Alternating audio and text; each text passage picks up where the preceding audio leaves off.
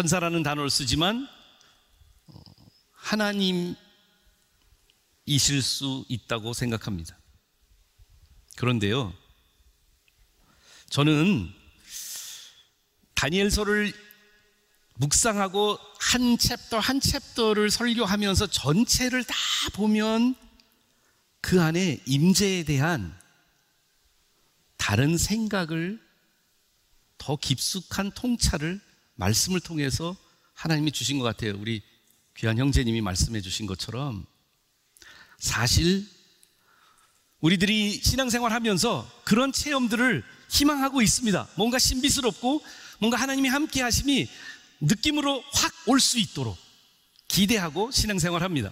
우리는 이런 집회에 와서 뭔가 뜨거운 체험을 하기를 원합니다. 이런 것이 나쁜 것이 아니고 잘못된 것이 아닙니다. 그런데 우리는 착각하기 쉽습니다. 그 자체가 임재라고요.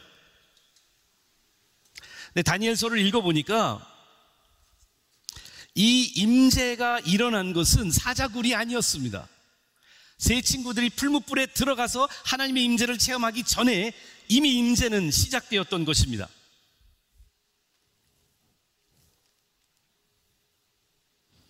다니엘서 6장 10절 우리 함께 읽었으면 좋겠거든요. 아까 읽었지만 한 번만 더 읽었으면 좋겠습니다. 다 같이 읽어볼까요? 시작. 다니엘이 이 조소에 왕의 도장이 찍힌 것을 알고도 자기 집에 돌아가서는 윗방에 올라가 예루살렘을 향한 창문을 열고 전에 하던 대로 하루 세 번씩 무릎을 꿇고 기도하며 그의 하나님께 감사하였더라. 이미 the presence of God, 하나님이 함께 하심을 다니엘은 골방에서 체험하고 있었던 것입니다. 이미 그 프레젠스는 자기 삶 안에 용해되어 있었던 것이었습니다. 모든 상황들이 기도하면은 안 되는 상황, 하나님의 자녀로 살아갈 때에 우리들이 하나님과 함께 할 수 있는 그런 것들이 여러 가지 상황으로 우리를 못하게 만들어 올 때가 있을 겁니다. 다니엘처럼 말입니다. 그럼에도 불구하고 다니엘은 전에 하던 대로 습관을 형성했고요. 하루에 세 번씩 어쩌다 한 번이 아니고 데일리하게 무릎을 꿇고 기도하며 하나님께 불구하고 감사했다고 이야기하고 있습니다.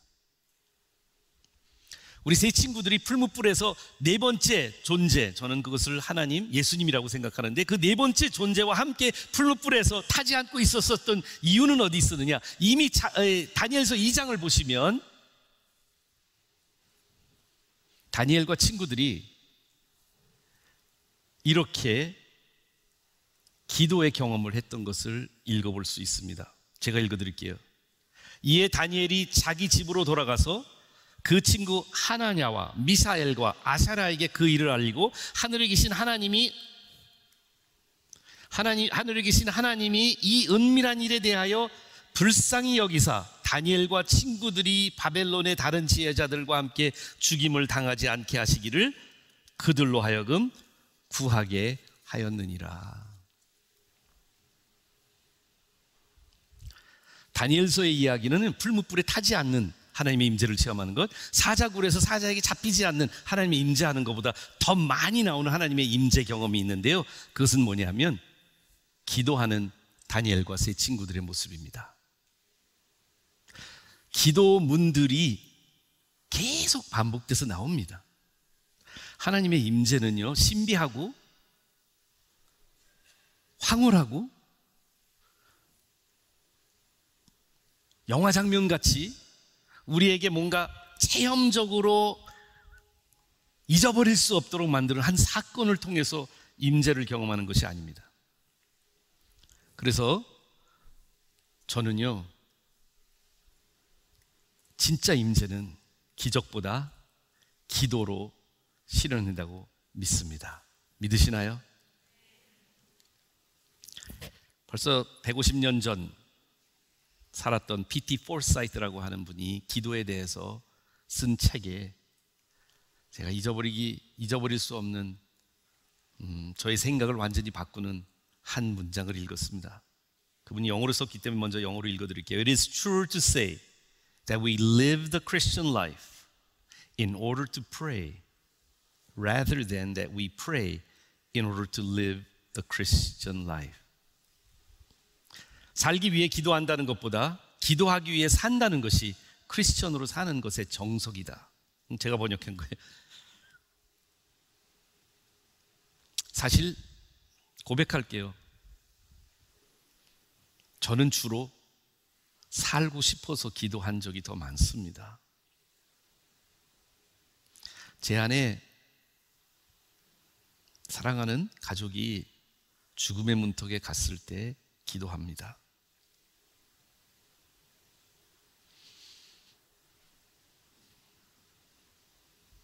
학교가 재정적으로 너무 어려워서 이 상황을 극복하지 못하면 학교를 오픈하지 못할 것 같은 상황에서 무릎 꿇고 기도했습니다.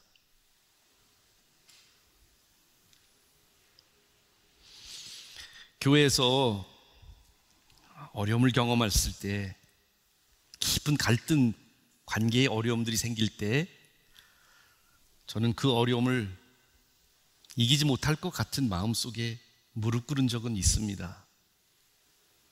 살기 위해서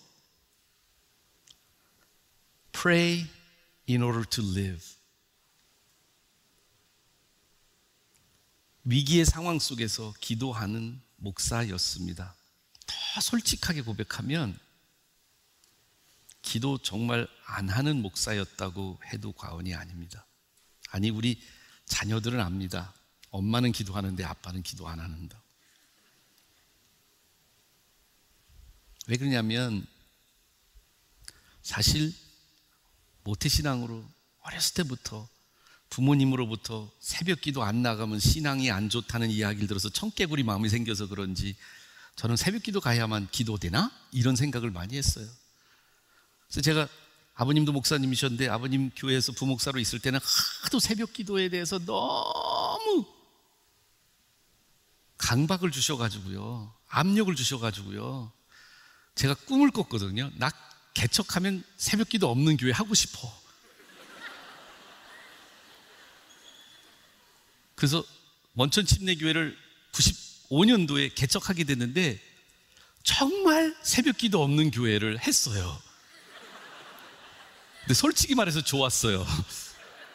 편하더라고요. 개척교회니까 내가 다 가서 했어야 되는데 새벽기도 없으니까 너무 좋은데 아버지는 다 못마땅해 하셨죠. 왜냐하면 아버님 그때는 아직 목회하시고 있었고 지금 은퇴하셨지만 근데 저는 새벽마다 같이 살았거든요. 모시고 살았는데 새벽마다 아버님은 막 새벽기도 가시고 뭐 특세도 가시고 막 그러시는데 저는 아침에 이제 늦게 일어나서 어, 기도 그러니까 새벽기도 안 가니까 너무 목회가 쉬운 거예요. 근데요. 그 삶으로라는 책에 하 목사님께서 등 밀어서 등따닥을 밀어서 쓰게 된 그 삶으로라는 책에 다른 건 아닌데 이 대목에 오면 많은 사람들이 눈물을 흘렸다고 하는 스토리가 하나 있습니다. 저에게 살기 위해 기도했던 저에게 기도하기 위해 살라고 삶으로 저에게 보여주신 아니 죽음으로 저에게 보여주신 저희 학교 선생님이 한 분이 계세요. 최형석 형제님이에요. 지금은 33살의 나이로 하나님 불러가셨습니다. 저희 학교에 선생님들이 음, 한 4, 50명 있었을 때 우리 최영석 선생님은 대구교대 출신이시고요. 학교에 오셔서 대학교 때 예수를 만나신 이 선생님은 CCC를 통해서 예수님 만났는데 대학교 때 예수를 만나시고 우리 학교에 오셔서 다음 세대 아이들에게 예수님을 전하고 날마다 아이들과 함께 기도하는 선생님이었습니다. 저는 좀 기도 좀 덜하고 수업 좀 많이 했으면 좋았을 텐데 왜 이렇게 애들 데리고 기도만 많이 하지? 이런 생각을 했던 선생님이기도 합니다. 그런데 그분이 알바니아의 선교사로 MK 선교사로 자원하셔서 나가셨습니다. 2001년도에 가셔서 2004년도에 돌아오셨습니다. 4년 말에 돌아오셨는데 2005년 초부터 저희 학교에 복직을 하셨습니다. 어느 날 제 사무실에 최영석 선생님 찾아오셨습니다. 그리고 저에게 기도를 부탁했습니다. 목사님, 머리가 많이 아픈데요. 원인을 모르겠어요. 수원에 있는 작은 병원에 갔더니 서울로 가서 큰 병원 가라는데 목사님 기도 한번 해주세요. 음, 직업이잖아요, 제가. 그래서 기도는 해줬어요. 연세대학병원에서 뇌종양 말기 선고를 받으셨어요. 알바니아에서 그 환경이 어, 그래서 그랬는지 왜 그런지 잘 모르는데 33살의 젊은 나이에 하나님이 그때부터 저에게 기도받은 지 6개월 만에 하나님 데려가셨어요. 근데 그 선생님이 그 암이 계속 진전이 되면서 제 안에 많은 영적인 소용돌이가 돌기 시작을 했습니다. 제 안에 하나님께 하나님 우리 학교 선생님 중에 가장 헌신 많이 하신 선생님이십니다. 사실 개인적으로 제가 은혜를 받았거든요. 우리 큰딸이 선생님 담임을 만났는데 집에서 고치지 못하는 편식 버릇을 그 선생님은 한 달 만에 고쳐주셨어요. 한두 달 만에 완전히 고쳐주시는 아주 놀라운 능력의, 능력자 선생님이었어요. 그게 기도의 능력인 것을 나중에 알게 됐어요. 그런데 제 마음속에 왜 그런 생각이 들었는지 몰라요. 학부모님과 특별히 학교의 아이들이 최영석 선생님 위해서 그리고 동료 선생님들이 기도하기 시작을 했습니다. 근데 제 안에 하나님이 좀 기도에 대해서 그때 도전을 주셨, 주셨던 생각이 나는데 그래서 아이디어를 냈습니다. 우리가 합심해서 기도하면 하나님이 고쳐줄 거야. 그리고 우리 학교에 Deep Prayer라는 것을 시작했습니다. 영어로 D E A P. Drop everything and pray. 하루에 예측하지 못하는 시간에 학교의 방송 시스템을 통해서 찬송을 틀면 우리 중앙기도학교 전교생 선생님들과 학생들이 모두 그 자리에서 무릎을 꿇고 최영석 선생님을 위해서 기도했습니다. 매일같이 했습니다. 그런데 선생님의 암은 낫지 않았습니다. 더 악화됐습니다. 빨리빨리. 선생님은 처음에는 음, 눈을 거의 못 드시고 되고 음식을 못 드시게 되고 마비가 오기 시작했습니다. 손 발이 다 마비가 오기 시작하고 위얼체어로 거동하다 나중에는 마지막으로 의자나 침대에 누워서 손가락으로만 선생님이 메시지를 정하고 그 아내 되신 엄유신 선생님이 통역을 하셨어요. 손가락 하나밖에 움직일 수 없었습니다.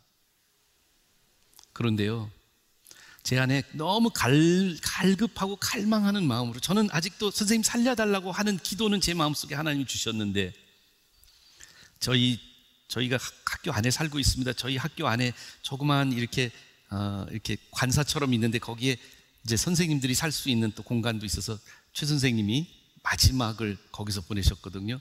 마지막 한 3개월을 저희와 저희 집 바로 같이 붙어서 살았습니다. 그런데 매일 아침 저는 아침에 일어나면 선생님 찾아가서 시편 한 편을 읽고 기도해 준다고 갔는데요. 제가 선생님 기도해 준 게 아니라 선생님이 저를 기도해 주셨어요. 돌아가시기 한 달 전 정도에 최 선생님이 저한테 부탁을 하더라고요. 목사님, 혹시 제가 선생님하고 학생들한테 말씀 좀 전할 수 있을까요? 아이들을 체육관에 다 모아놓고 선생님들과 함께 말이 어눌하신 최영석 선생님이 짧게 유언을 남기셨습니다. 근데 그분의 유언 중에 한 문장이 지금도 제 가슴 속에 아로새겨져 있습니다. 저희들에게 중앙 기독 학교는 기독 학교가 되려면 기도 학교가 되어야 합니다. 그리고 한 달 만에 돌아가셨습니다. 지금 수원중앙기도학교에 오시면 학교 중앙에 기도 동산이 있습니다. 거기에 최형석 선생님 기념하고 기억하는 기도 비가 있습니다. 돌아가신 9월 첫째 주 수요일이 매년마다 중앙기도학교에서는 모든 수업을 전폐하고 기도하는 학교로 하나님이 바꾸어 주셨습니다. 그런데요, 그 최영석 선생님의 죽음을 통해서 삶과 죽음을 통해서 하나님이 중요한 중요한 교훈을 저에게 보여주신 게 뭐냐면 사실 우리는 살기 위해서 기도하는 것이 아니라 기도하기 위해서 살도록 만들어진 존재라는 사실이에요. 하나님께서 하늘의 미랄 같은 우리 최영석 선생님을 우리 학교에 보내주시고 제 삶에 보내주셔서 최영석 선생님 돌아가시고 원천교회에서 새벽 기도가 생겼습니다. 그런데 제 삶의 변화는 새벽 기도가 생긴 것보다 더 큰 변화였습니다. 왜 그러냐면 기도를 수단으로 생각했거든요. 근데 제 삶에 기도가 수단이 아니라 목적이란 것을 발견하는 순간 하나님이 나와 함께 하신다는 사실이 저와 저희 학교 안에 강력하게 일어나. 물론 여러 케이스마다 우리가 기도할 때를 찾습니다. 하자 몸이 지금도 일어나고 있습니다. 우리는 teachable moment라고 하는 교육학의 용어를 바꿉니다. prayable moment입니다. 가르쳐 줄 수 있는 순간순간들이 있습니다. 아이들이 싸우면 그 아이들을 손붙잡고 함께 기도하게 하는 것. 기도가 저희 학교의 리트머스 시험지가 되었습니다. 제대로 신앙 교육을 했는지 안 했는지는 시키지 않아도 기도하는 제자들이 나올 때가 된다는 것을 발견하게 되었던 것입니다. 그런데요, 하나 더 발견한 게 있습니다. 그 과정을 통해서 하나님이 역사하셨는데, 함께 읽을까요? 시작. 진실로 다시 너희에게 이르노니, 너희 중에 두 사람이 땅에서 합심하여 무엇이든지 구하면 하늘에 계신 내 아버지께서 그들을 위하여 이루게 하시리라. 여러분들 그 단어를 유심히 보셨으면 슬라이드를 보셨으면 제가 합심이라는 단어를 파랗게 표시했습니다.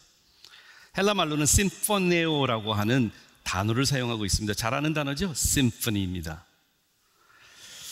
기도는 심포니입니다. 솔로곡이 아니라고요. 독주가 아닙니다. 하나님은 우리들에게 삼위일체 하나님의 형상을 본받게 하기 위해서 공동체를 만들어 주셨습니다.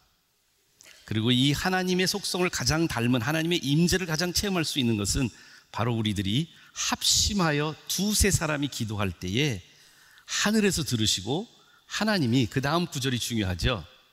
뭐라고 말하죠? 임재라는 단어가 여기 나옵니다. 뭐죠? 두, 세 사람이 내 이름으로 모인 그곳에 I'm gonna be there. 예수님이 말씀하셨어요. 두, 세 사람이 합심해서 기도할 때 내가 그들 중에 있을 거라고요.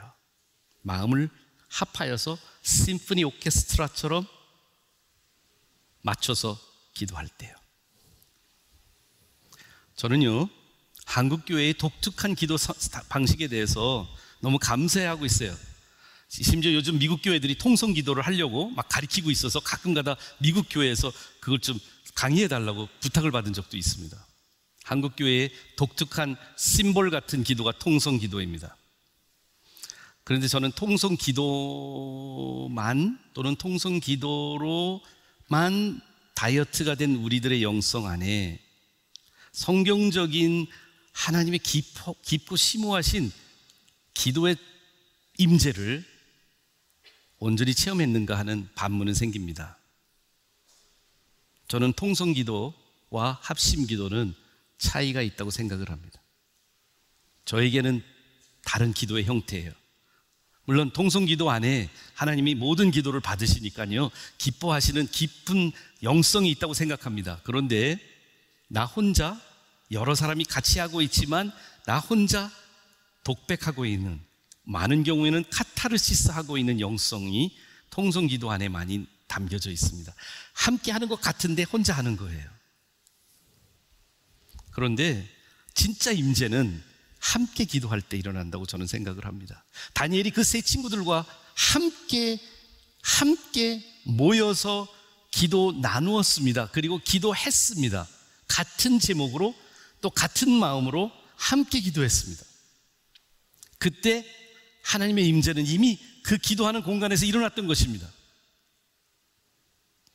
저는 포스트 코로나 시대를 넘어갈 다음 세대 주체가 되시는 여러분들과 이 카운트다운 사역에 예배를 드리는 모든 분들에게 도전을 드리고 싶은 게요. 정말 우리의 기도에 하나님의 임재가 할 수 있는 성경적인 기도의 모습을 회복할 때가 되었다고 생각을 합니다. 여러 가지 기도 형태가 있는 것을 부인하는 것은 아닙니다. 그런데 과연 우리는 정말 같이 공동체를 이루어가고 있는 지체들과 함께 기도하는 의미 있는 합심 기도를 경험했는지 그리고 그것을 경험한다면 하나님의 임재가 우리 교회와 우리 지역 사회와 우리 가정을 어떻게 바꿀지요. 개인적으로 하나만 더 간증하고 여러분들에게 합심 기도의 시간을 드리고 싶습니다. 기도 잘 안 하는 목사라는 것은 이미 고백을 해서 여러분들 다시 고백하진 않아도 될 것 같습니다. 제 가정, 제 개인적인 삶에서 가장 큰 변화는 저에게 어떤 집회나 어떤 영적인 경험보다도 가장 큰 제 삶의 지금 삶의 가장 큰 변화를 일으키는 2019년 4월부터 시작이 되었습니다. 코로나가 일어나기 거의 1년 전에 안식년을 받아서 몇 개월 동안 저희 아내와 저가 같이 시간을 보낼 수 있었습니다. 결혼 30주년이었습니다. 30년 동안 아내는 남편과 함께 기도하고 싶었습니다. 그런데 제 아내, 아내의 그 마음을 알면서도 제 안에 기도에 대한 저항이 있었습니다. 저는 죄송합니다. 이런 말씀 드려서 기도하는 건 약간 직업병 같은 느낌이 있는 거예요. 병원에 가면 다 기도해야 되고 식사 때 보면 장로님들이 다 식사하면 저더러 항상 기도하라 그러니까 죄송합니다. 회사에 가면 술 상물이 있듯이 제가 기도 상무가 된 느낌이었습니다. 그래서 아내랑 함께 기도하려고 그러니까 자꾸 일하는 것 같은 느낌이 드는 거예요.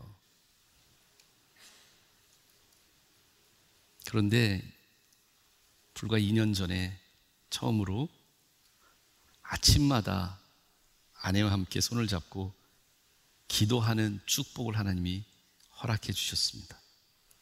매일마다 둘이 합심해서 기도했습니다. 아내가 먼저 기도하고 제가 그 기도를 따라하고 때로는 제가 먼저 기도하고 아내가 그 기도를 따라하고 잘 모르겠지만 자녀들은 이야기해 주더라고요. 아빠가 달라졌다고. 근데 저의 영성의 가장 큰 파워는 함께 부부가 기도할 때 우리 자녀들과 우리 가족이 제일 많이 변한다는 것을 체험하기 시작을 했습니다.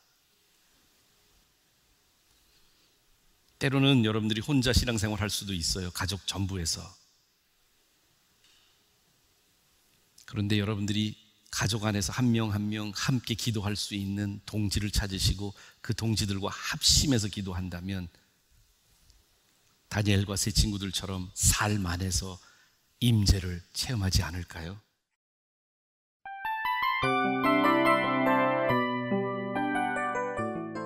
이 프로그램은 청취자 여러분의 소중한 후원으로 제작됩니다.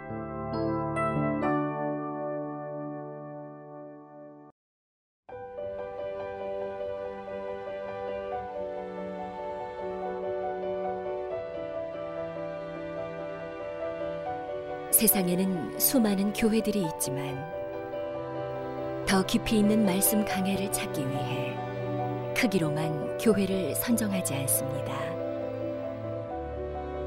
보다 좋은 영적 콘텐츠를 더 많이 나누기 위해 방송비를 받지 않습니다.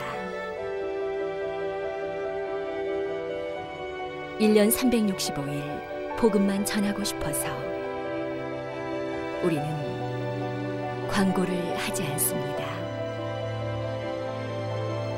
온누리의 복음을 땅끝까지 CGN TV와 함께 땅끝 성교사가 되주세요